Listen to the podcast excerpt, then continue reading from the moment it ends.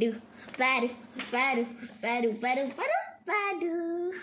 Okay. Hi everyone. So today I am going to be starting with chapter 2 of my story.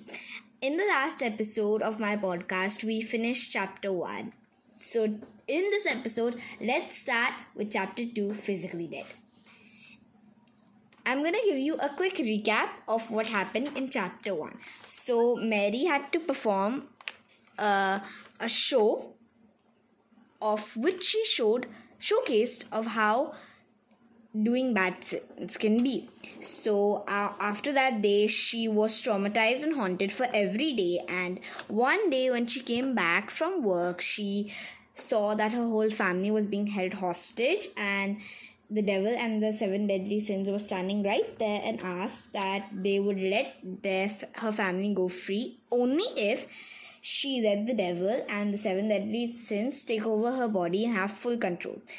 Everybody said no, but she said yes, and at the time when the devil and the seven deadly sins were entering her body, she took a knife and stabbed herself with it, leading to the death of the seven deadly sins and the devil in her body. But what happened to Mary? We're gonna find that out in chapter 2. Let's start. After Mary stabbed herself, she immediately fainted and was taken to the hospital. And surprisingly, she survived. Her whole family was shocked.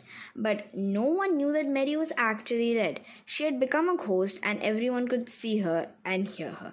This was because she had never committed a terrible crime such as a sin so, before she went to heaven, she had a chance to live her life to the fullest. But instead of being good and going to heaven, she started doing bad things like smoking, drinking, and many more terrible things. Her family was shocked.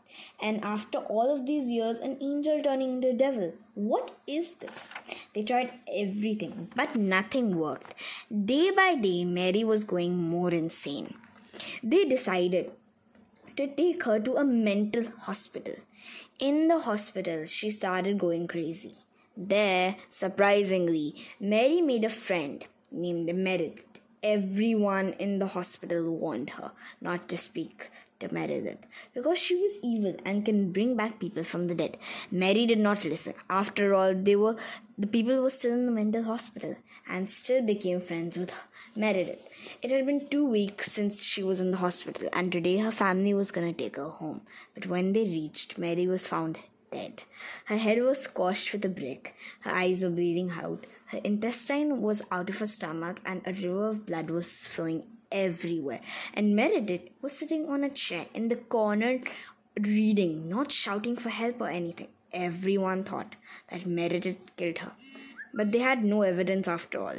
So they checked the CCTV footage, but no one was there when Mary was dead. All it showed in the CCTV, CCTV footage was that a huge brick came falling from the sky, squishing her head and eyes, blood flowing everywhere. But the small detail that everyone also noticed in the end was that where Meredith was sitting right now in the corner reading a book, there was no one there, but a book was floating, like someone was holding the book and reading it.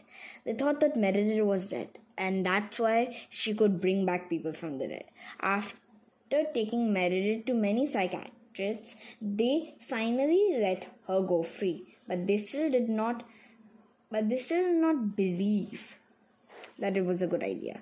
Two weeks later, after Mary's funeral, Meredith escaped. What happens? What will Meredith do? Come find out in chapter 3 and stay tuned. Bye!